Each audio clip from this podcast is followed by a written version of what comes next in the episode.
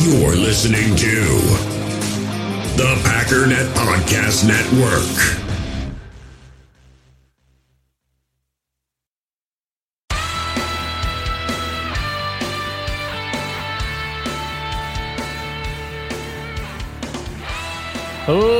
Ladies and gentlemen, welcome once again to the Packernet Podcast. I am your host and resident panelist, as always, Ryan Schlipp. Check us out online, packernet.com. Find me on Twitter, pack underscore data. So today, the plan, anyways, because I do think this is going to take some time, we will see. It's PFF day, but not just what did they do in this game. We're gonna we're gonna go through that top to bottom like we usually do, but I also want to kind of do a year in review thing. Uh, we can obviously do this again after the playoffs. It might just be one game added, so we'll we'll just you know do a couple notes or whatever. But I want to really look at what did everybody do this year?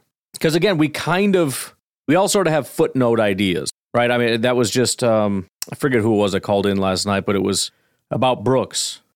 And and you know he didn't really say anything about it, but it felt like the tone of it was like you need to be able to identify Brooks as like the guy and I, I can't keep them straight because I don't remember which one's doing which, and they kind of alternate. They're a little bit different or whatever, but that's what I actually don't know. Like, w- which one does what again? And so I want to kind of take some time and look at it and say, okay, this is kind of their identity right now.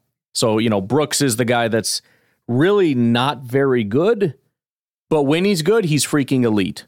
Wooden is not elite, but he's more consistent. Um, and Brooks has been getting more opportunities, so the Packers certainly like uh, his ability more. So that that would be sort of a, a sample of, of what I kind of want to dig in and do a little bit. We'll see how long this all takes. But again, I want to power through the PFF grades for the game, and then we'll see how much farther we can get through on our task of the day. But we'll start with special teams. Um, Christian Welch was the top guy followed by Zayne, Zayne Anderson. So, whatever. The only uh, sort of bad players Josiah DeGuara, Eric Wilson, sucks to see him down there, Patrick Taylor, and Benny Sapp. We good? Good. Moving on to the offense. The bad wasn't terrible, and there were only, depending on what you call bad, I, again, I like to go like 55 ish or below. And technically, because there's only one below a 55. There's only one bad player based on that metric, and that's Romeo Doubs. And it was a 53.6, which is barely below average. By the way, hopefully Romeo is doing okay. Apparently, he did go to the hospital, came back. I don't know exactly what's going on. I think the coach had made a comment to the something to the effect of he's day to day.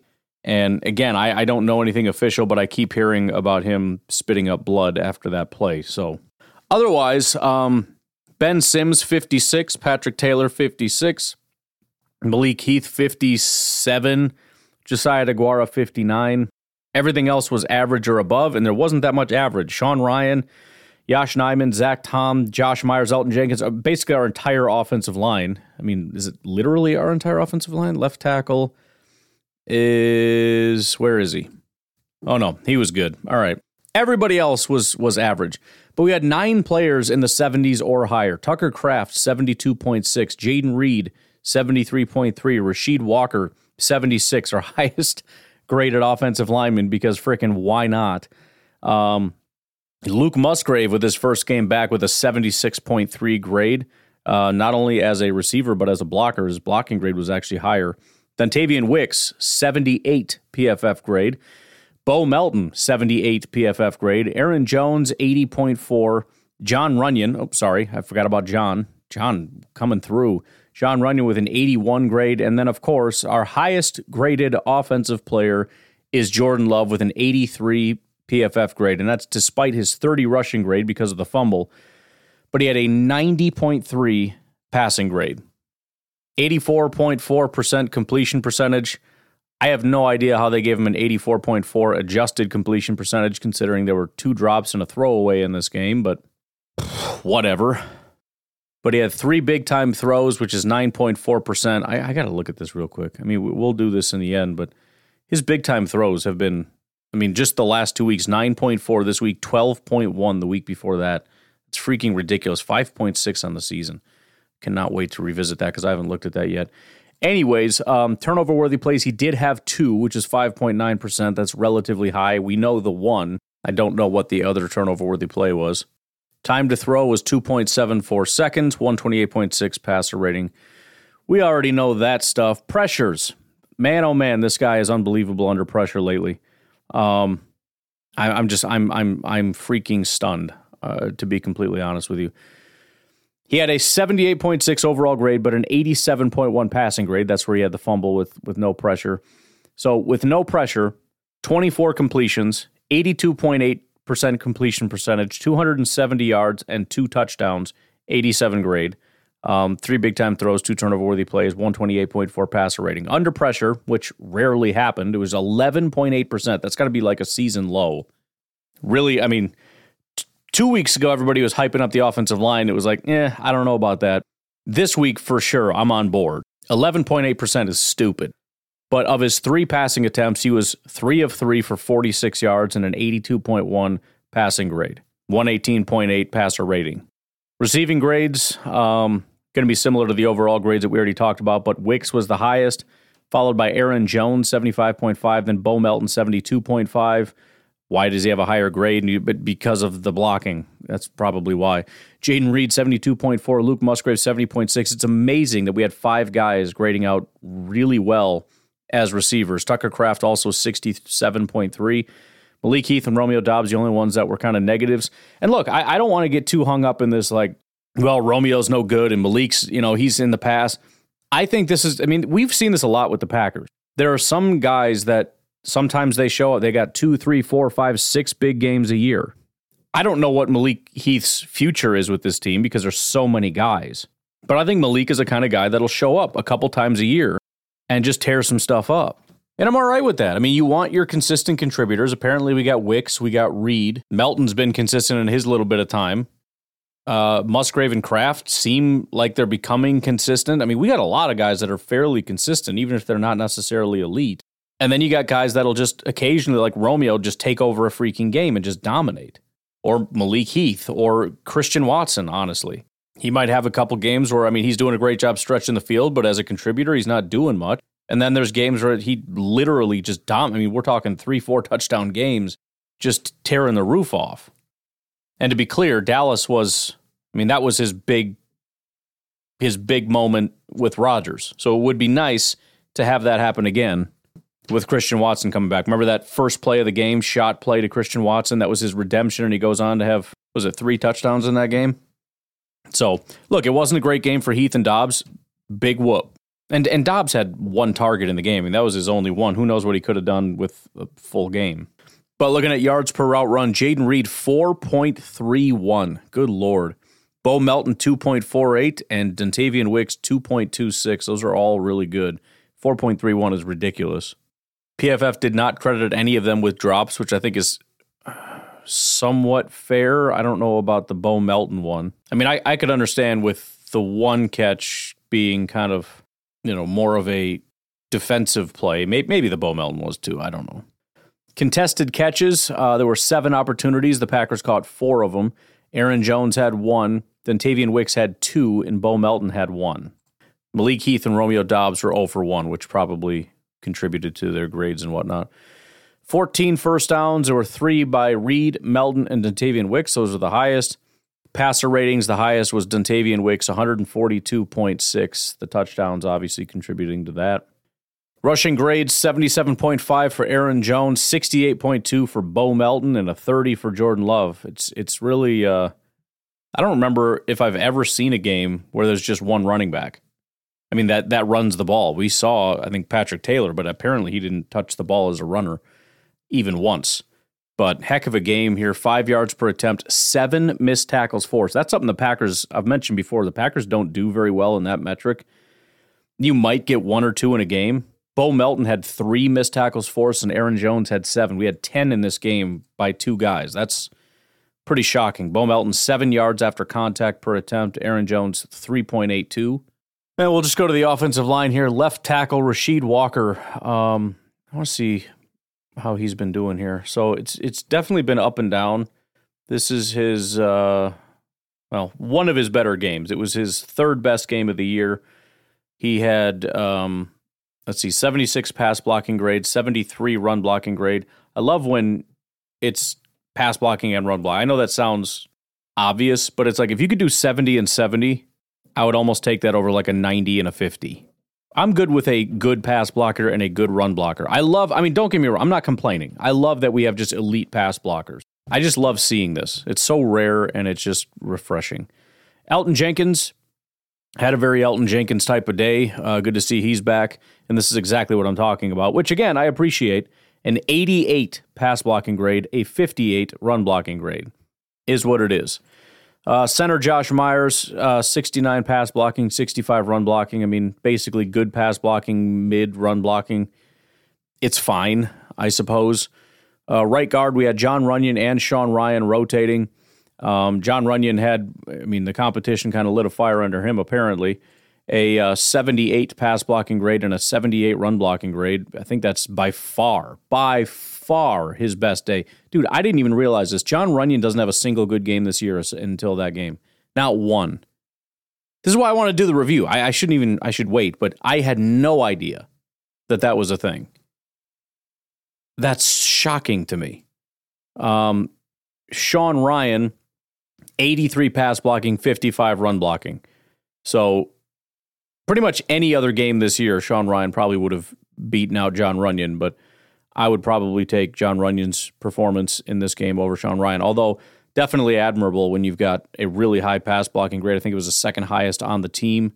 Um, they split relatively evenly 31 snaps for Jon Runyan and 29 for Sean Rhyan. And then at right tackle, we had two different guys. Obviously, we kept seeing Yosh Nijman come in. They actually played very similarly. Um, Zach Tom, 70 pass blocking, 62 run blocking. Yosh Nijman, 71 pass blocking, and a 60 run blocking. So nearly identical. Zach Tom took 48 snaps compared to Yosh Nijman's 12. And then I don't want to take a break yet. Let's rip through the defense because this other part's going to be the long part. Uh, the bad grades Carrington Valentine, 54, Devonte Wyatt, 51, Kingsley Enagbare, 45, and Lucas Van Ness, 44. And, and I'll be honest, with a lot of these guys, I'm not even super mad at it. Um, so Lucas Van Ness had a 44 grade entirely because of run defense. And yes, run defense is important. I get it.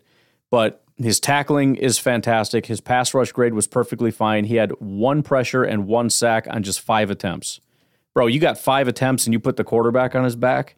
I'm just not mad at him. I now it's, you know, they're not using him a ton, but again, very willing to be patient with a very young, super high upside guy who actually is starting to get a lot of pressures and sacks, especially down the stretch. Kingsley, I honestly have no idea why he has such a low grade. I, I don't know what he did. Um, but he has a uh, 70 run defense grade, which is great, 72 tackling grade. 55 pass rush isn't fantastic, but it doesn't warrant a 45 overall grade. So somewhere in there, he did something awful. I checked his penalties, there's nothing there, but he does have one pressure on five attempts, which is beyond adequate.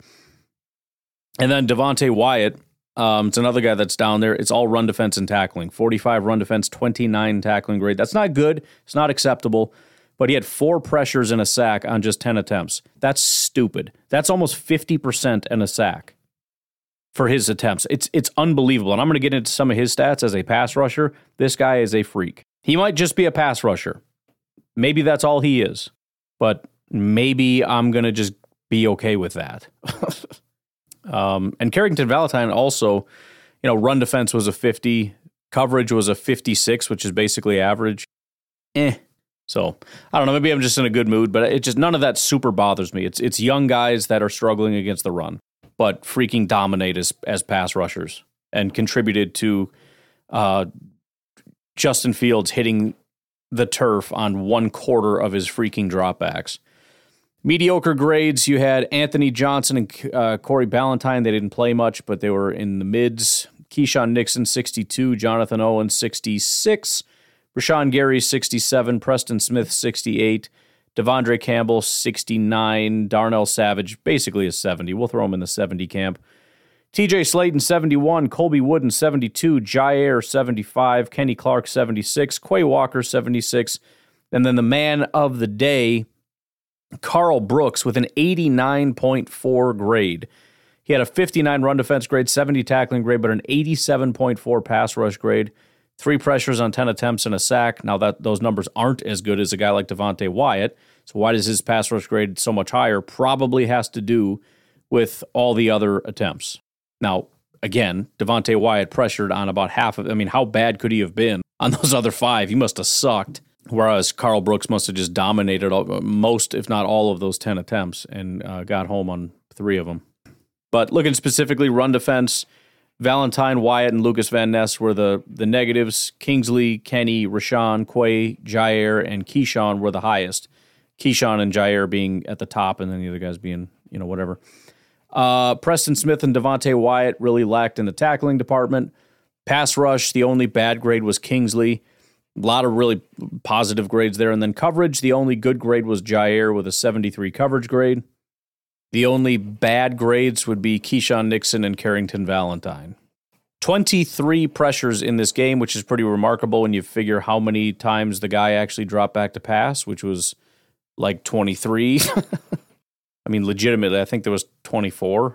Now, some of these are duplicates. You know, if you get two or three guys that are there, they all get added on to that one play, but it's still remarkable. Kenny Clark led the team with five and a sack. Devonte Wyatt, four and a sack. And again, Wyatt only 10 attempts. Quay Walker, I didn't even notice this. Quay Walker had three pressures and a sack. Do you know how many attempts he had? Three.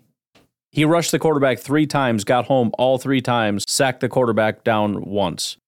Karl Brooks, three pressures and a sack on just 10 attempts. Preston Smith, three pressures on 17 attempts. All of these are fantastic, by the way. There's not a single one of these that I've listed that not. Oh, oh, oh, oh, oh. De'Vondre. Hello, De'Vondre. Two pressures on, what is it? Two attempts. My good lord. I, I th- this this performance as a unit by our pass rushers was A plus plus. Lucas Van Ness, again, one pressure, one sack on just five attempts. Kingsley, one pressure on five attempts. Um, Rashan only had one pressure on 18 attempts. That's obviously he's the one that stands out that didn't do very well. Other than that, TJ Slaton, zero pressures on 10 attempts. Now, again, Rashan is either being double teamed or is being hooked from behind, but you still hope to find a little better than that. I mean, granted, basically for 10% or a little better, you're looking for two pressures. He had one. But this is kind of what I've been saying for a while. If they're going to allocate extra resources to, to chip Rashan every single play, the other guys need to take advantage. And they clearly are. And what I love about this is going forward, if you're Dallas and you're looking at this, you can't just key in on Rashan. Kenny's going to kill you. Devonte's going to kill you. We've now got linebackers being sent pretty regularly, and it's working now. It used to never work, and it was just a waste of time. We had five rush attempts by our linebackers, and all five of them got to the quarterback in some capacity. You got Lucas Van Ness and Preston Smith and Karl Brooks. All of them are getting home at very high rates. So what do you do? You just double Rashan all day? Or maybe don't do that. Damned if you do, damned if you don't. Uh, stops, we had three by Quay on the day, two from Lucas Van Ness, Colby Wooden, Kingsley Enagbare, Carl Brooks, Keisean Nixon, Rashan Gary, Darnell Savage. As far as the passing game, the, mo- the most targeted was Carrington Valentine, five targets, three receptions, 32 yards, and a pass breakup. Not something I'm going to lose sleep over.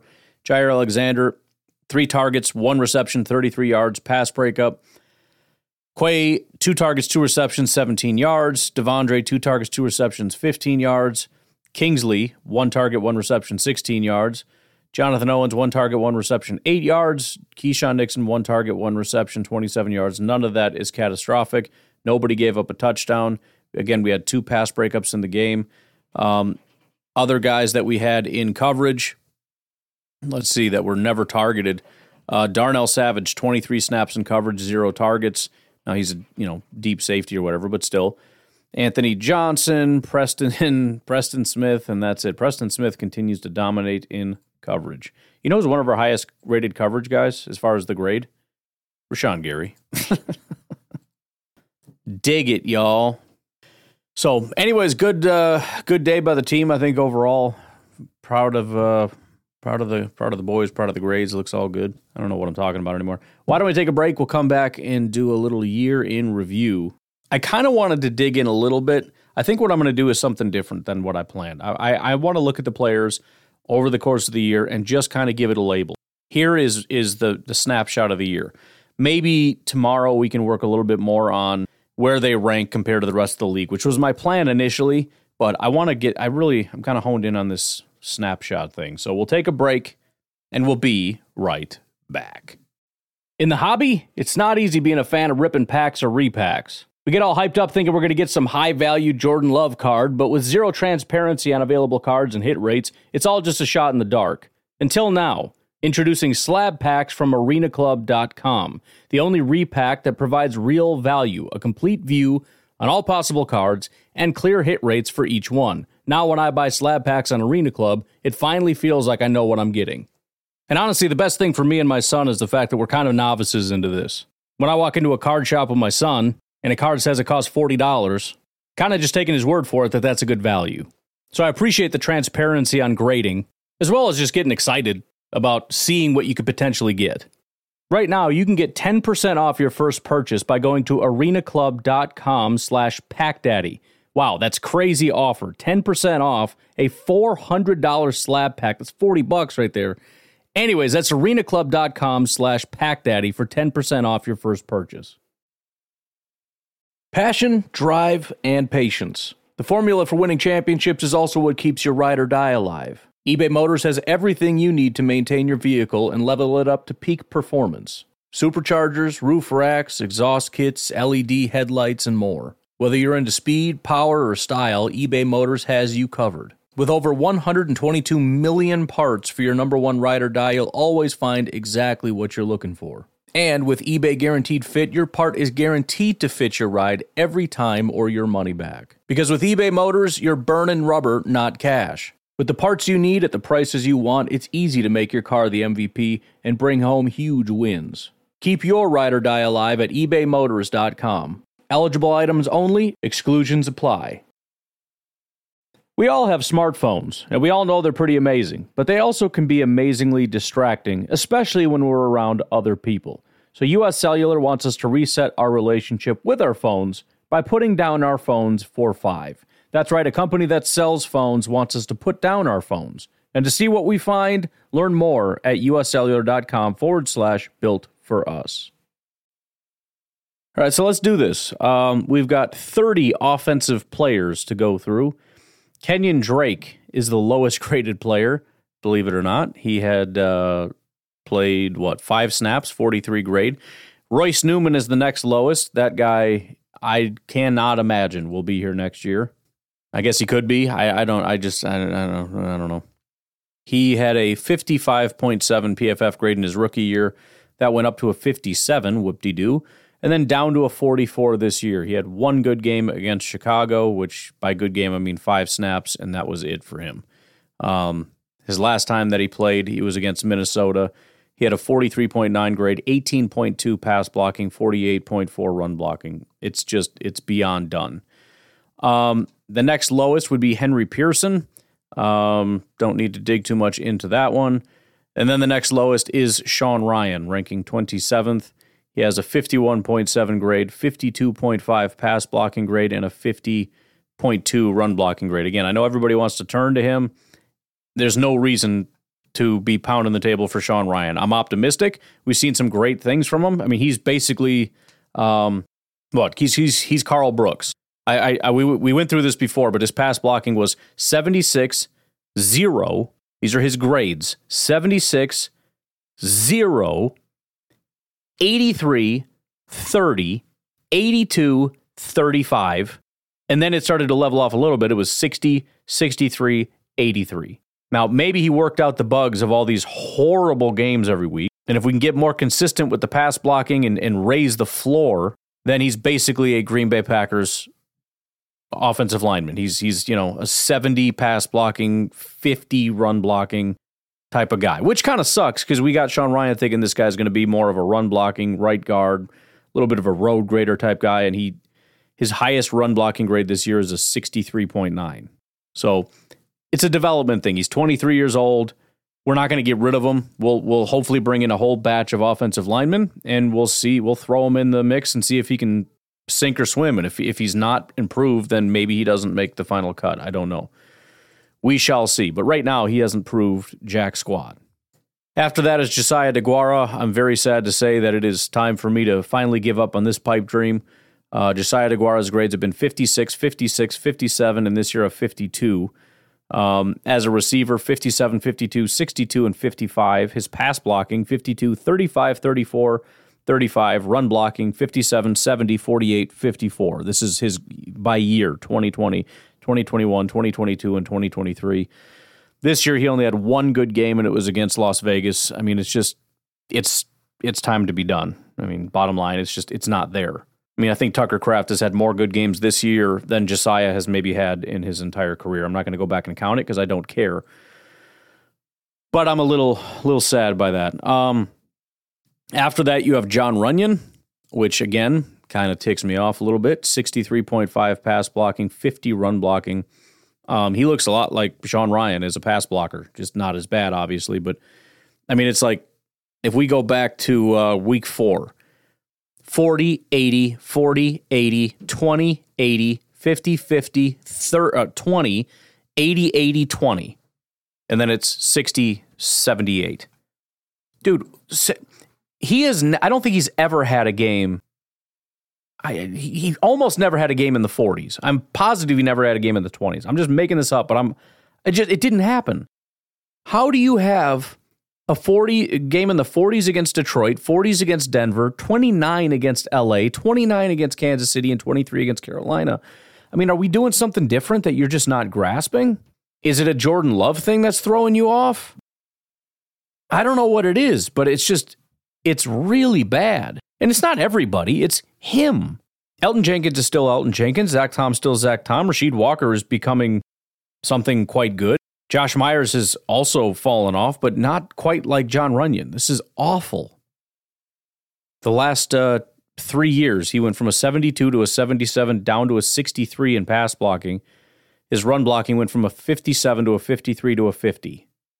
So, I mean, I don't know how many offensive linemen we can throw into the river, but um, you know, some of these guys are going to have to come back, but it's just this is trash. It's just absolutely not good enough. Um, and right after that, the next worst player is Josh Myers, ranking 24th on the offense. Um, very similar story. He just has less like really high games. He's got a 77 week five and 85 week seven, and then a couple 70s after that. But I mean, this last stretch has been so bad for him basically after week seven when he had his 85 grade and he was grading out fine. I mean, this was the stretch when I was defending the guy. I'm like, you guys don't know what you're talking about. Um, he's been a really solid pass blocker. I mean, he, again, he had a 74.3 pass blocking grade last year. Like, that's perfectly fine. He was probably in that range around week seven, probably a similar grade. Then it was 50, 50, 40, 70, 40, 70, and then the really, really awful stretch. And again, I don't know if he had an injury or what. And this is when the Packers started to struggle as well, I will point out 30, 40, 20, and 9.7. And then he bounced back this week with basically a 70 pass blocking, 65 run blocking. But what in the world happened those four weeks? 30, 40, 29, and 9. Horrific. And a 55 run blocking, I mean, that's that's him every year. He's not a good run blocker which is obviously very disappointing. Then at 23rd, see if you can guess it, Sean Clifford. Sean Clifford comes in 23rd with a 56 PFF grade. Um, he only has the one passing attempt against Minnesota, which gives him a he had a 78.4 grade in that game. Unfortunately, he uh, ran the ball once against Chicago. I don't know if that was him taking a knee and then they gave him a really bad grade. I don't know. He, he says four run blocking. I have no idea what he was doing out there, but doesn't really matter. We don't need to super dig into that. I didn't even need to click on that. Uh, 22nd is James Robinson. 21st, I'm going to give you a minute. What do you think? 21st is Malik Heath. Malik Heath has a uh, 60 grade, 59 pa- uh, receiving grade, 62 run blocking grade. Malik Heath, uh, kind of another example of, you know, everybody getting hyped and me being like, mm, let's just wait and see how it goes. Malik Heath was basically terrible. And then he had an elite game. And then he was bad and he had a good game and then he was bad. So his grades this year 50, 50, 50, 30, 50, 50, 94.5, 50, 50, 70, 50, 50, 50. I mean, he's wildly consistent with the 50s. and then you add in a 30, a 90, and a 70. Again, you, you you'll get a game, maybe two from Malik. I like Malik. He's he's a fiery dude, man. I like him. But, you know, whatever. After Malik is Samori Toure. Samori Toure has a 60.6 grade, 61 receiving grade. He had one good game against Detroit, 76.6 was his grade. Otherwise, 60, 60, 50, 70, 50, 50, 50, 50, 60, 30, 50. So, Samori, I don't expect to be around too much longer. But again, I don't know how many people we can say that about. After that, the 19th ranked offensive player is Ben Sims. Ben Sims uh, really kind of popped off for a little while there, and then I think kind of went back down probably around the time Tucker Kraft started taking off, and now we got Musgrave back and everything else. But um, yeah, Ben, I mean, almost identical. 50s, just imagine the entire sheet being 50s and 40s. And then there was an 82 week five, a 71 week seven, 70 week 13, and that's basically it. He had three pretty good games. The rest is just eh. But he also doesn't play very much. Then you have at 18th, Yosh Nijman. Yosh Nijman, 62 grade. He has a 66 pass blocking, 60 run blocking. His pass blocking has actually been quite good. The grades are as low as they are because of just some really, really bad games. I don't know what it is. With, I've never seen such low pass blocking grades. Like there's something, something here, and I don't know what it is. But otherwise, I mean, he's been really consistent as far as being good. It was 80, 70, 70, 70, 30, 70, 12, 40, and then 80, 65, 70. So basically 70s across the board with an 80 and then a 40, a 12, and a 38, which averages out to a, a high 60, you know, 66, with the run blocking being at 60.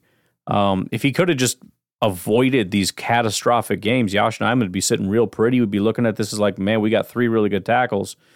But at this point, especially with you know three years of you know, being able to look at what he can do. They're, they're just he seems to be pretty consistent in what he is, and what he is is probably a serviceable backup, but I don't know if he's too much more than that. At number 17, we have Patrick Taylor, uh, 62.1 grade, 53.4 receiving grade. Uh, pass blocking is actually quite good. It's a 61 overall, but he's dominant with just three really terrible games. Kind of impressive to see him do so well um, in a lot of these games, which is probably why he's become like our third down back. Starting to see him out there a ton. And again, you know, Detroit, Kansas City, and Tampa Bay were horrific, but the rest are like all 80s. So I mean, he's he's definitely got a knack for that at 6'3", 217, which is probably going to buy him a lot of clout depending on what we do in the draft and free agency with running backs. Um, I think the Packers are really going to like that. A guy like Patrick Taylor who can run, who can catch, and they really trust him out there as a pass blocker, which is going to be pretty critical. Coming in 16th, Tucker Kraft with a 63.6 grade. Don't let that fool you, though, because remember, he was kind of awful for 12 weeks. So uh, this is something we can kind of look at, you know, tomorrow or whenever we do it, um, if we do it, because we still want to do laughing at the enemy and get to Detroit, Dallas and all that. But let's just run through his first 12 games. It was 50 50 50 50 30 50 40 60 40 60 50. That is dog crap. Is what that is.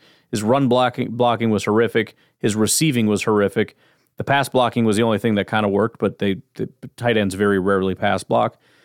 Since week 12 though, 70 70 70 60 60 70. He's been very good and it was the receiving that really took off. Took off week 13 against Kansas City 70, 70, 70, 70, 70, 60 are his grades as a receiver. Um, the pass blocking seems to have taken a step back, but who gives a crap? Run blocking, he, everyone's been kind of praising him. Um, he's starting to. It's it's very very intermittent. This past game, he did get a good grade, but the two before that were quite poor. So I think it's getting better, but I think maybe the hype doesn't quite match um, where he's at in his development. Just ahead of Tucker Kraft, and I mean just ahead. 63.6 was Tucker Kraft. Luke Musgrave, 63.7. He's actually slightly ahead. Uh, very similar story. His start was 60 60, 50 50, 50 50 50, all the way through week eight. And then starting in week nine, and obviously there was a big injury in there, but it's basically 70 70, 60 70. So for a guy that never had a good game, and then three out of out of his four, and one of them's 68.3, but I'll round up. Three out of his four games ended up being quite good. Now Chicago was just nine snaps. They obviously were easing him back in, but I mean he played well. It was actually his highest graded game of the year. So I'm excited to see what they can do with him in the playoffs. I'm sure they that was part of the plan. You know, you go into the game plan. First of all, you don't know if he's even going to be playing 100%, so you don't make him a focal point. And then beyond that, you don't know how he's going to respond and and um, be able to go. But I'm guessing they're going to see what he did and say, yeah, we're gonna we're gonna crank that up against Dallas for sure. Coming in 14th, Elgton Jenkins. Jenkins has been actually pretty solid. I've been disappointed with the offensive line. Occasionally, I see him with bad grades, and it upsets me. But again, when you do it week to week, you kind of just forget. You know, I see Elgton Jenkins with. I mean, his overall grades have been disappointing, but it's largely just because of the run blocking. Um, since week 11, it's 59, 57, 62, 55, 75, 57, 54, 67. But his pass blocking, especially if you look at since week seven, remember, he was injured. Uh, he played weeks one and two, then he went out. Then he played week five, week seven, and he's been in since week seven. So since week seven, his pass blocking grades have been 70, 90, 70, 80, 70, 70, 70, 50, 80, 80, 70, and a borderline 90. I mean, these last four weeks have been his absolute best. So it was like all 70s from week seven to week 13. Then he had kind of one down game, and then it's been all 80s and a borderline 90 the last four weeks. So he is a really, really good pass blocker. The thing that's taken a big step back this year is the run blocking because he was actually good at that the last two years in a row 76.4 and 72. This year of 57. And he only had one good game run blocking. So, again, I don't exactly know what changes are, are taking place or what, what's going on with the offensive line. Maybe it's because our offensive line guy went to be our offensive coordinator and the new guy is just not very good. I don't know. But I know we have pieces that can perform better than this, and if it's a coaching thing, that would, then that needs to be changed because rather than replacing everybody, it would be nice to just fix what we have. Because I know Elgton Jenkins can be better than this. Not that I'm complaining about his pass blocking grade, which is actually the highest of his entire career, kind of flying under the radar with that. But the run blocking should be better, and they need to figure that out. Just ahead of Elgton Jenkins, coming in 13th place, Rasheed Walker. Notice how we haven't gotten to like almost any skill guys so far. Rasheed Walker, 66.4 grade, 74 pass blocking, and a 58 run blocking, um, which has gotten better. I would guess if you go from like week nine, it'll be much higher. If you go from week 13, it'll definitely be higher. He does have a bad game week 16, but um, yeah, very, very consistent pass blocking. I mean, there are some like high 60s in here. Only one bad game, though, against Denver with a 40. There's a 57 week 16 against Carolina, but I mean, this is this is some pretty impressive and consistent stuff for a guy that's his first time starting ever. Um, definitely worth exploring how far this can go, especially if the run blocking continues to develop like it has. That'll be again something to kind of look into. Is is you know if we change the weeks to like what's going on since week nine or or week thirteen, if we see him up like near a seventy uh, run blocking, which it could be. I mean, since week 13, he had a 71, 65, 91, and 38, but let's say they cancel each other out, and then 53, and then 73. I wouldn't be super surprised. So Rasheed has definitely been. I mean, certainly being a seventh rounder, he's been impressive. We're not talking David Bakhtiari stuff. I'm, I'm certainly on board with finding a tackle that can be a David Bakhtiari, but as far as a serviceable guy, I mean, he has been eh, at least that. Coming in 12th, Romeo Doubs with a 69 PFF grade. Um, unfortunately, he has gone south. I mean, he started off hot the first four weeks. It was 78, 65, 74, 72. And then it just went 50, 60, 60, 60, 60, 70, 50, 60, 50, 60, 70, 50, 50. Like it's just, it's average to below average with like a couple decent games mixed in.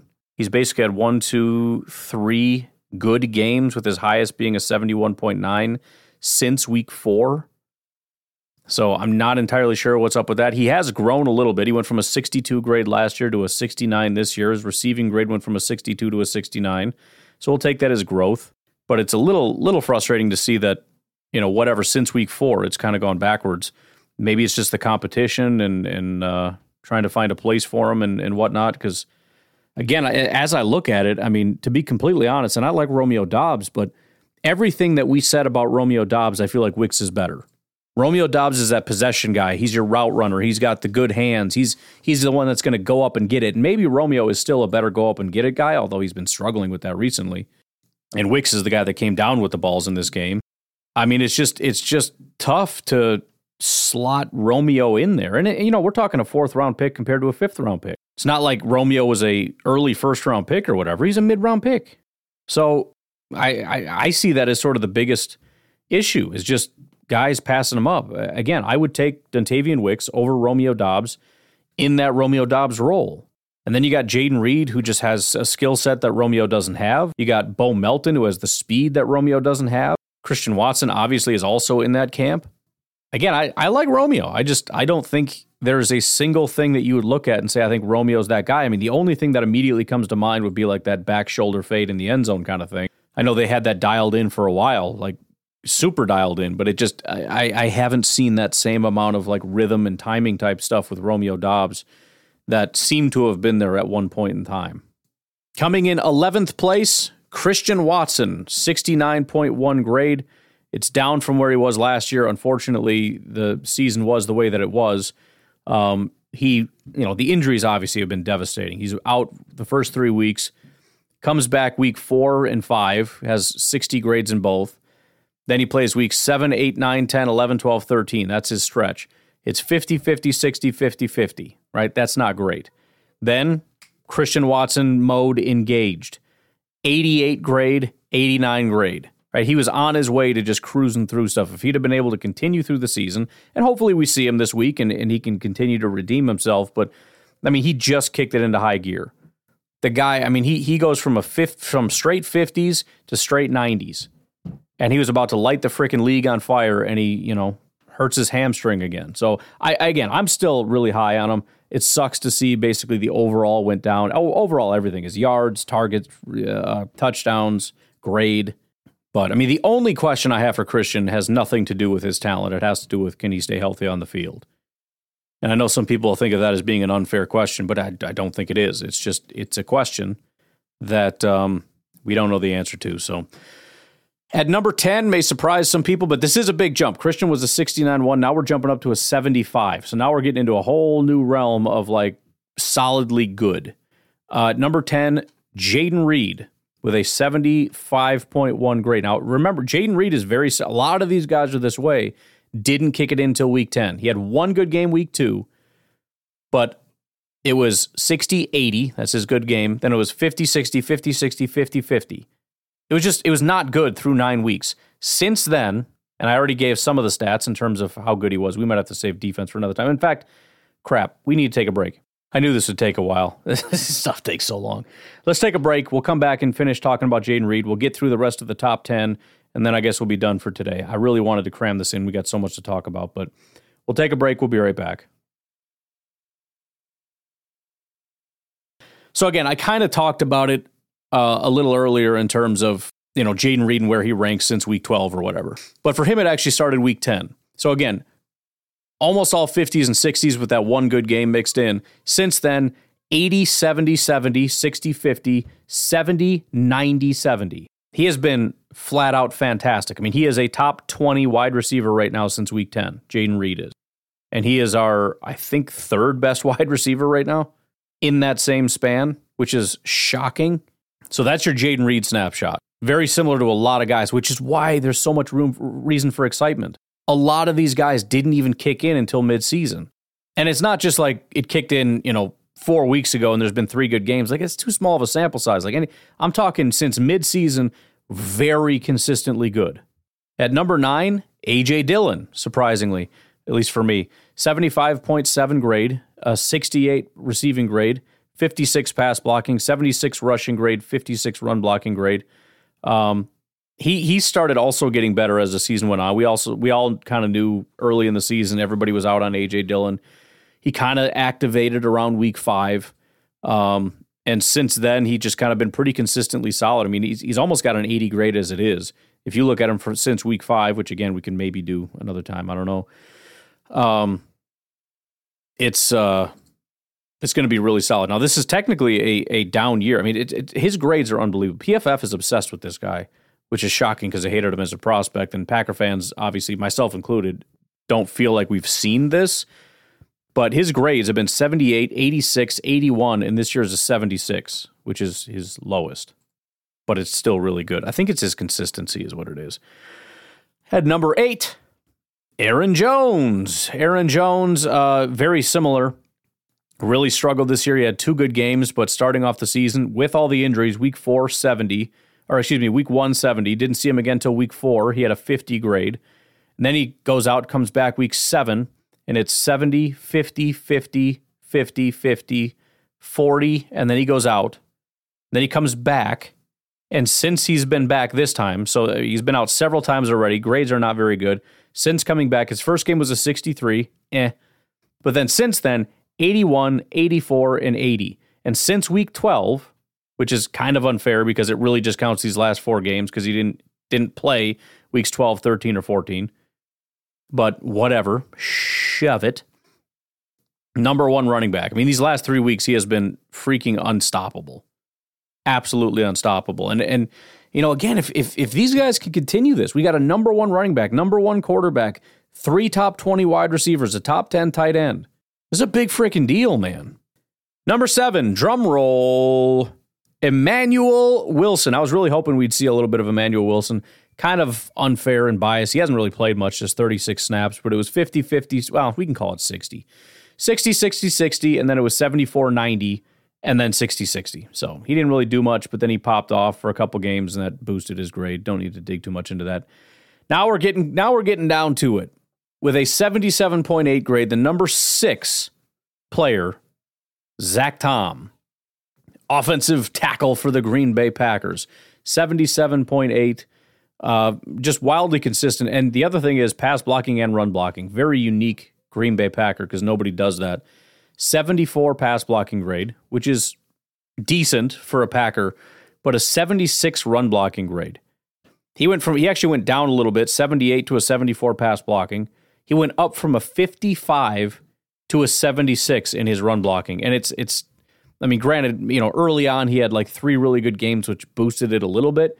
He hasn't really been bad though. He had one bad game across the board against Carolina. 46, uh, 46 pass blocking, 45 run blocking. Otherwise, that's about it. He had a 43 run blocking against Atlanta, but he's been he's been solid. Certainly better than last year as a run blocker. Um, all his sort of elite games seem to be earlier in the season, but he's been solid 70s in both categories most weeks and that's perfectly fine with me. Coming in at number five, David Bakhtiari. Uh, he only played one game, but the guy is just the biggest freak in the world. 90 pass blocking grade against Chicago, and then a 68.6 run blocking grade. Just looking at his grades over the years, man, this guy is, it's unbelievable. It brings a tear to your eye to really recognize how elite he is. Since 2013, here are his pass blocking grades 72 as a rookie, 85, 87, 94, 95, 94, 90, 92. 2021 was uh, 72.7, 75 run blocking, whatever. And then he comes right back to it in 2022 with an 89 grade and this year a 90 grade pass blocking. Again, just one game, but still. The guy is, I don't know. I don't know, man. Makes me sad. It's sad the way that that went down. And who knows? Maybe he gets healthy, comes back. I, I doubt it, but unfortunate situation. All right, now we're getting into, well, we're already in the top five. Number four. Can you even remember who's left? Well, actually, number three is kind of BS. We're kind of down to number three. But number four, Dontayvion Wicks with a 78.4 grade, 70, uh, 78 basically receiving grade. He, um, week one and week four were his only bad games of the year. It was 40, 70, 60, 50, 70, 70, 60, 70, 60, 70, 80, 60, 70, 60, 70. And, and a lot of these, like 76, 79, 78, these are high 70 games. If you want to get the best snapshot, you could probably look starting around week five. It eliminates his only two bad games. He only had one good game in that stretch. But since week five, no bad games whatsoever. His lowest game is a 63.4, his highest being an 85. Dontayvion Wicks is unbelievable. And again, as much as it's kind of a question mark in my mind, like, well, is it really real or are we just hyping somebody up? Again, Malik Heath, that was one of those things where he got hyped up and he, he had like one good game. I mean, in reality, as far as the grades are concerned, one good game. Dontayvion Wicks has nothing but good games. and the route running is there. Everything is there. Now you're seeing the timing syncing up with Jordan Love. Like, it's just, I, I again, I'm not I'm not talking about Davante Adams, but you give me consistent 70s with occasional 80s. I'm I am beyond sold. Give him all the money that he wants. I I couldn't be happier with that. Number three, which is kind of BS, as I said, it's one snap, one play. Keisean Nixon, 79 grade. All right, final top two. Do you even know who's left? You should. At number two, Jordan Love, which I tell you what, if you'd have just told me that, that Jordan Love would end as the second highest graded offensive player, my, my first question would be, well, what's our highest grade? Is it like a, a 71? Because that would suck. Jordan Love is the first player on our list so far to crack into the 80s. He ended the season with an 83.0 grade, and he didn't crack even the 70s until week nine. He started the season 60, 60, 60, 60, 50, 60, 60. Very consistent, but very consistently average. Since then, 80, 70, 60, 87, borderline 90, 90, 50, 60, 70, 90, 80. He had an 83.2 against LA, an 86.6 against Detroit, a 91.8 against Kansas City, 77 against Carolina, 91, 90.8 against Minnesota, and an 83 against Chicago. And that's not even his passing grade. If you look at his passing grades, he has three elite games since week 13, basically four since week 12, if you count the 87.9. Four elite games since week 12. Four out of what? Seven, with his lowest being a 65. He only has one bad passing grade this entire game. That was against Las Vegas, 47 grade. It's the only game that they gave him a bad grade. Again, you you look. I think since week 12, when when he really gets like in the uh, week nine is when he really turned it on. Week 12 is he, when he went from good to elite. I kind of saw it as the Kansas City game, but I heard other people even talking. I think it was I don't know if it was a PFF guy or what. They're like the the Detroit game is when I realized like this is for real, and apparently that's true because that's really when you know, if you look at it, he's the number one quarterback in football. I think his passing grade is number one in the entire NFL since week 12. That is a big, big, big, big, big freaking deal. The grades, at least, are comparable to 2019 Rodgers. And if you look at since week nine, his grades are comparable to 2016 Rodgers, which is his one, two, three, four, fifth best season. Since week nine, Jordan Love is a 90.4 grade. Aaron Rodgers 2016 had a 90.9. His highest, so ahead of that was 2010, 91.6, 2014, 91.7, 2011, 92.6, and then 2020 was a 94.7. Now, again, being consistent through a full season is is important, but that's kind of my point. Is I think Jordan Love switched something on. The expectation is this is more of what we're going to be seeing, and to see this in year one is freaking shocking to me. It it I, it it it well, we got to see. We got to see. We got to see. Maybe he's going to be wildly inconsistent. Maybe he's going to be, you know, it takes him six weeks to rev up, kind of like he's a Christian Watson of quarterbacks. I don't really know. But if what we're seeing in the second half is more or less what we're going to see from Jordan through 17 weeks, 17 games, Jordan Love will be an elite quarterback. I mean, he will be a top quarterback in the NFL. He will have seasons that were up there rivaling Rodgers' best seasons. He will have MVP seasons. We, we and we will be in the discussion to uh, to be Super Bowl caliber team for a very long time.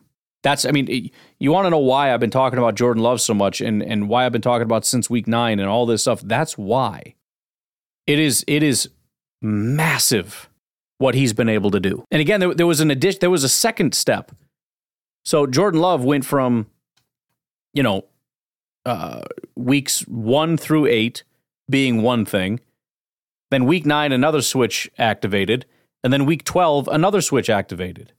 And from week 12, he has a 91 PFF grade and a 91.3 passing grade. That puts him a little closer to the next rung of 2010 Rodgers, which is a 91.6 grade.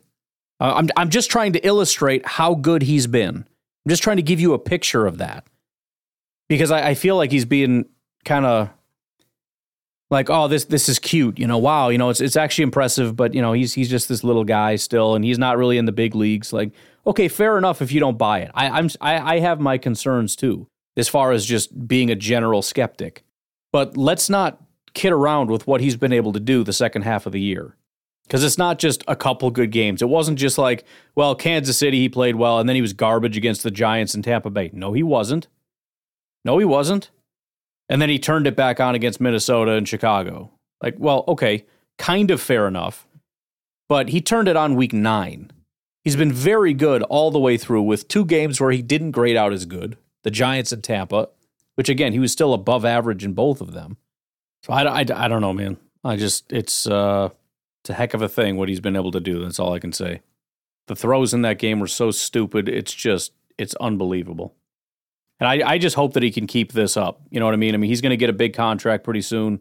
I don't want him to take his foot off the gas, you know, and, and start, hey, let's, you know, me and the girl are going to go out and kind of celebrate a little bit. We're going to take some vacations and, you know, I'm going to focus on starting a family and all that. So, I mean, I, listen, I want him to have a great life, but the reason he's as good as he is is because of how intense and how focused he is. And um, this isn't going to continue if he doesn't continue that. And that's not just working by himself, but working with his guys. That's what's gotten us to this point. They're working harder than everybody else. I was remember my whole critique of Aaron Rodgers and all this stuff. You know, it's like it's it's amazing to me that you know, i I, would say that I want a guy who is one of the highest paid elite athletes in the world to go above and beyond a little bit, you know? And it was like, how dare you? He has the right to just sleep, you know, in in the middle of a forest all uh, all off season. It's no big deal. Like, I don't think it's that big of an expectation. I expect you to be the type of guy that says, "While you're sleeping, I'm working." Because that's how you get to where you, you want to know why the youngest team in the NFL is in the freaking playoffs because they're working when everybody else is sleeping. That's why. We didn't have that before. We had a bunch of really talented guys not giving what they what what they needed to give, not giving us what we know they're capable of, which we still see on defense. And then we got these guys who shouldn't be producing anything in the freaking playoffs as one of the top offenses in football. Why? Because they put in work more than anybody else right now. Jordan Love, he's got guys over to this house, they're watching tape, and they've been doing this since last offseason. They've been constantly working together, constantly. Jordan, don't ever stop. You're going to get paid, and that's great. But paid don't make you a legend. Paid isn't going to get you a massive statue outside of Lambeau Field. And that's what I want for you. I love that you're going to make a lot of money. I want a street named Love Avenue in 20, 30, 40, 50 years. I want a bronze statue I want to see a bust of you. I want you to be a first ballot Hall of Famer, Jordan. It goes beyond the money. Lots of guys get paid. Big freaking deal. There's a big difference between a guy like Johnny Manziel that gets a paycheck and a guy like Bart Starr. Johnny Manziel didn't get that second paycheck, but he, he made a good amount of money. Uh, Deshaun Watson, whatever. Deshaun Watson's not going to have a statue up anywhere. And that goes for Christian Watson and Jayden Reed and everything. I mean, listen, you, you guys got to understand when you when you are a top Green Bay Packer, you live on the minds and on the tongues of Green Bay Packers fans. We still talk about Brett Favre and Reggie White and Sterling Sharpe and Robert Brooks and Ahman Green, Kabeer Gbaja-Biamila, Aaron Kampman, Charles Woodson, Al Harris, Randall Cobb, Jordy Nelson, Davante Adams. We're never going to stop talking about these guys. These guys are immortalized on our minds and on our hearts. You came in, you had a good season, you're going to get a paycheck. Now what? What's the middle of the book? How does it end? And if you think this paycheck is big, wait till the next one. How many paychecks did Aaron Rodgers get? How many extensions did that guy get? Massive extensions. Jordan, you're going to get a big paycheck. The next one's going to be even bigger. Win a Super Bowl be a Super Bowl champion standing in the middle of the field, hoisting the Lombardi trophy, bringing it back home. You want to celebrate with your family? Celebrate that with your family. Trip to Jamaica is nice. You know, the Bahamas, Tahiti, whatever. Heck, if I if I got a big paycheck like you, I'd I'd see all kinds of stuff. But that feeling you're going to have when you hoist that Lombardi trophy is going to be unlike anything else. Please don't stop. All right. Now I'm, now I'm starting to sound like Kyle Brandt. I'm tired of talking about Jordan Love. I want to talk to Jordan Love. Cue the freaking music. Sorry, I'm I'm a, I'm a loser. Um, okay, we'll get to the the final one here. Do you know who it is? Do you know Bo Melton, the highest graded player on the offense for the Green Bay Packers? Um, he played against Detroit just two snaps, had a 59 grade. Whatever, doesn't really even count. Week 15 is when he gets his first opportunity. He gets 18 snaps, 14 of them as a receiver, four of them as a run blocker. He gets an 82 run blocking grade and a 65 receiving grade, ends up with a 69 overall grade. Like, all right, dope. So we're going to give him even more opportunities against Carolina. He goes from two snaps to 18 snaps up to 25 snaps.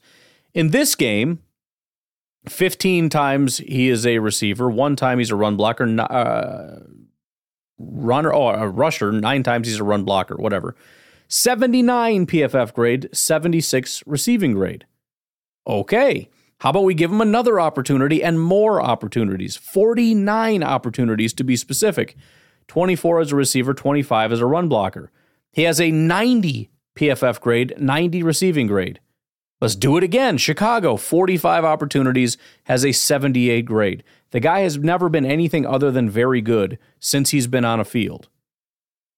I mean, he's not technically a rookie, but this is his first time playing. He's played in four games, and his lowest grade, if I mean, depending on what you want to call the cutoff for for counting anything, is a 68.8 PFF grade. Is his lowest. Incredible. I want to talk to you, Bo Melton. No, I'm just kidding. I'm just joking. All right, boys and girls, I'm kind of tired. I gotta go to bed. You guys have a good rest of your day. I will talk to you tomorrow. Have a good one. Bye bye.